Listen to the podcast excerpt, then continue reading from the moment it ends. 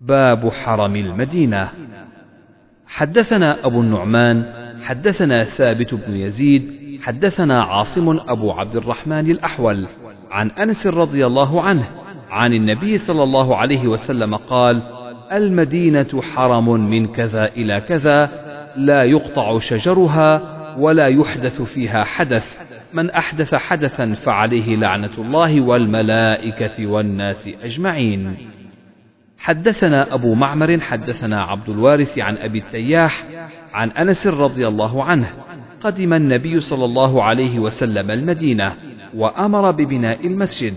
فقال يا بني النجار ثامنوني.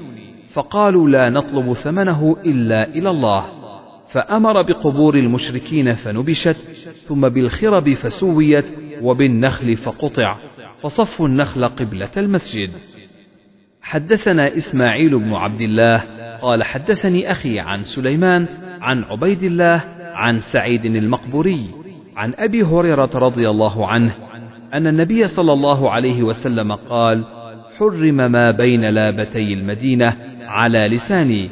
قال وأتى النبي صلى الله عليه وسلم بني حارثة فقال أراكم يا بني حارثة؟ قد خرجتم من الحرم. ثم التفت فقال بل أنتم فيه.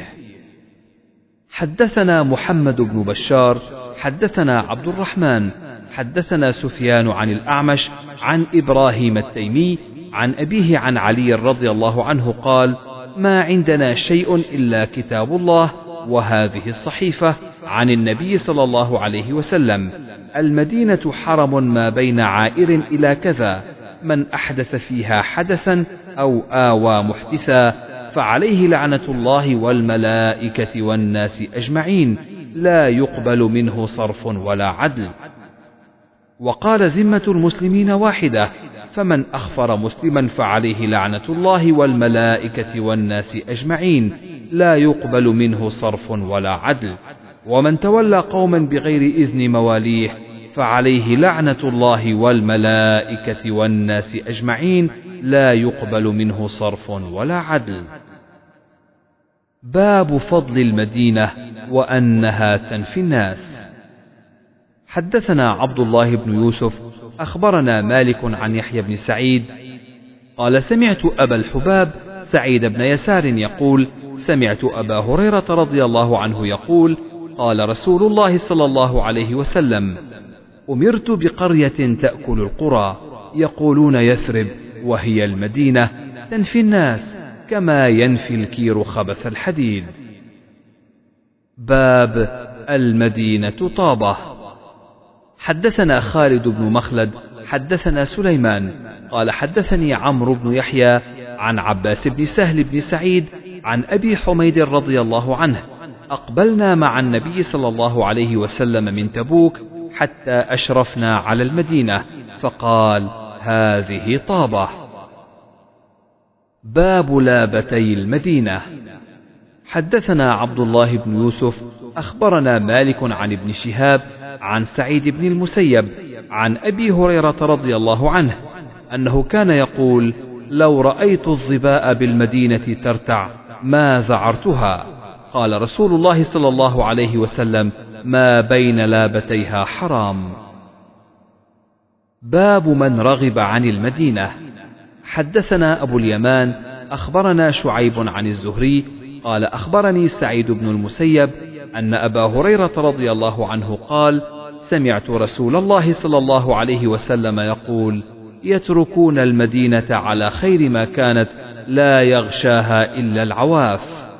يريد عوافي السباع والطير. وآخر من يحشر راعيان من مزينة يريدان المدينة. ينعقان بغنمهما فيجدانها وحشا حتى إذا بلغا ثنية الوداع خرا على وجوههما. حدثنا عبد الله بن يوسف أخبرنا مالك عن هشام بن عروة عن أبيه عن عبد الله بن الزبير عن سفيان بن أبي زهير رضي الله عنه أنه قال سمعت رسول الله صلى الله عليه وسلم يقول تفتح اليمن فيأتي قوم يبسون فيتحملون بأهلهم ومن أطاعهم والمدينة خير لهم لو كانوا يعلمون. وتفتح الشأم فيأتي قوم يبسون فيتحملون بأهليهم ومن أطاعهم والمدينة خير لهم لو كانوا يعلمون. وتفتح العراق فيأتي قوم يبسون فيتحملون بأهليهم ومن أطاعهم والمدينة خير لهم لو كانوا يعلمون. باب الإيمان يأرز إلى المدينة. حدثنا إبراهيم بن المنذر حدثنا أنس بن عياض قال حدثني عبيد الله عن خبيب بن عبد الرحمن عن حفص بن عاصم عن أبي هريرة رضي الله عنه أن رسول الله صلى الله عليه وسلم قال إن الإيمان ليأرز إلى المدينة كما تأرز الحية إلى جحرها. باب إثم من كاد أهل المدينة. حدثنا حسين بن حريث أخبرنا الفضل عن جعيد عن عائشة قالت سمعت سعدا رضي الله عنه قال سمعت النبي صلى الله عليه وسلم يقول لا يكيد أهل المدينة أحد إلا انماع كما ينماع الملح في الماء. باب آطام المدينة. حدثنا علي حدثنا سفيان حدثنا ابن شهاب قال أخبرني عروة سمعت أسامة رضي الله عنه قال أشرف النبي صلى الله عليه وسلم على أطم من آطام المدينة فقال هل ترون ما أرى؟ إني لأرى مواقع الفتن خلال بيوتكم كمواقع القطر. تابعه معمر وسليمان بن كثير عن الزهري. باب لا يدخل الدجال المدينة. حدثنا عبد العزيز بن عبد الله قال حدثني إبراهيم بن سعد عن أبيه عن جده عن أبي بكرة رضي الله عنه عن النبي صلى الله عليه وسلم قال لا يدخل المدينة رعب المسيح الدجال. لها يومئذ سبعة أبواب على كل باب ملكان. حدثنا إسماعيل قال حدثني مالك عن نعيم بن عبد الله المجمر عن أبي هريرة رضي الله عنه قال قال رسول الله صلى الله عليه وسلم على أنقاب المدينة ملائكة لا يدخلها الطاعون ولا الدجال. حدثنا إبراهيم بن المنذر حدثنا الوليد حدثنا أبو عمرو. حدثنا إسحاق حدثني أنس بن مالك رضي الله عنه عن النبي صلى الله عليه وسلم قال ليس من بلد إلا سيطأه الدجال إلا مكة والمدينة. ليس له من نقابها نقب إلا عليه الملائكة صافين يحرسونها. ثم ترجف المدينة بأهلها ثلاث رجفات. فيخرج الله كل كافر ومنافق. حدثنا يحيى بن بكير حدثنا الليث عن عقيل عن ابن شهاب قال أخبرني عبيد الله بن عبد الله بن عتبة أن أبا سعيد الخدري رضي الله عنه قال حدثنا رسول الله صلى الله عليه وسلم حديثا طويلا عن الدجال فكان فيما حدثنا به أن قال يأتي الدجال وهو محرم عليه أن يدخل نقاب المدينة بعض السباخ التي بالمدينة فيخرج إليه يومئذ رجل هو خير الناس أو من خير الناس فيقول أشهد أنك الدجال. الذي حدثنا عنك رسول الله صلى الله عليه وسلم حديثه فيقول الدجال أرأيت إن قتلت هذا ثم أحييته؟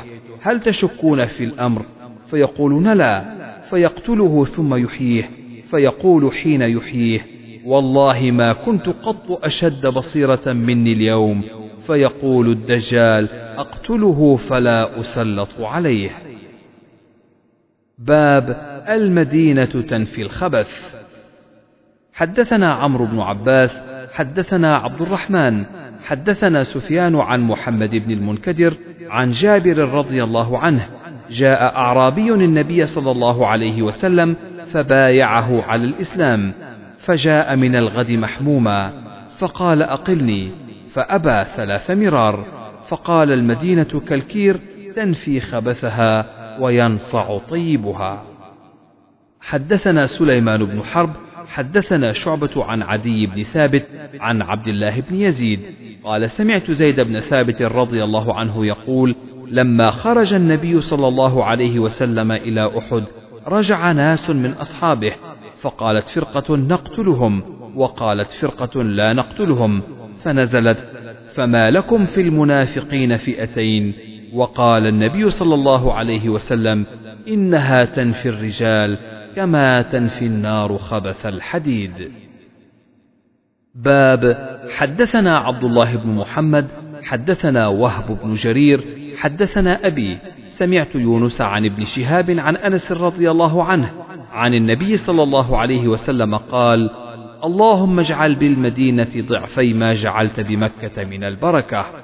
تابعه عثمان بن عمر عن يونس حدثنا قتيبة حدثنا إسماعيل بن جعفر عن حميد عن أنس رضي الله عنه أن النبي صلى الله عليه وسلم كان إذا قدم من سفر فنظر إلى جدرات المدينة أوضع راحلته وإن كان على دابة حركها من حبها.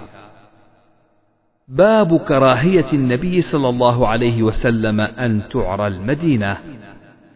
حدثنا ابن سلام أخبرنا الفزاري عن حميد الطويل عن أنس رضي الله عنه قال: أراد بنو سلمة أن يتحولوا إلى قرب المسجد، فكره رسول الله صلى الله عليه وسلم أن تعرى المدينة، وقال: يا بني سلمة ألا تحتسبون آثاركم فأقاموا باب حدثنا مسدد عن يحيى عن عبيد الله بن عمر قال حدثني خبيب بن عبد الرحمن عن حفص بن عاصم عن أبي هريرة رضي الله عنه عن النبي صلى الله عليه وسلم قال ما بين بيتي ومنبري روضة من رياض الجنة ومنبري على حوضي. حدثنا عبيد بن إسماعيل حدثنا أبو أسامة عن هشام عن أبيه عن عائشة رضي الله عنها قالت لما قدم رسول الله صلى الله عليه وسلم المدينة وعك أبو بكر وبلال فكان أبو بكر إذا أخذته الحمى يقول كل امرئ مصبح في أهله والموت أدنى من شراك نعله. وكان بلال إذا أقلع عنه الحمى يرفع عقيرته يقول ألا ليت شعري هل أبيتن ليلة بواد وحولي إذخر وجليل وهل أردن يوما مياه مجنة وهل يبدون لي شامة وطفيل قال اللهم لعن شيبة بن ربيعة وعتبة بن ربيعة وأمية بن خلف كما أخرجونا من أرضنا إلى أرض الوباء. ثم قال رسول الله صلى الله عليه وسلم اللهم حبب إلينا المدينة كحبنا مكة أو أشد. اللهم بارك لنا في صاعنا وفي مدنا وصححها لنا وانقل حماها إلى الجحفة. قالت وقدمنا المدينة وهي أوبأ أرض الله. قالت فكان بطحان يجري نجلا تعني ماء آجنا. حدثنا يحيى بن بكير حدثنا الليث عن خالد بن يزيد عن سعيد بن أبي هلال عن زيد بن أسلم عن أبيه عن عمر رضي الله عنه قال اللهم ارزقني شهادة في سبيلك واجعل موتي في بلد رسولك صلى الله عليه وسلم. وقال ابن زريع عن روح بن القاسم عن زيد بن أسلم عن أمه عن حفصة بنت عمر رضي الله عنهما قالت سمعت عمر نحوه. وقال هشام عن زيد عن أبيه عن حفصة سمعت عمر رضي الله عنه.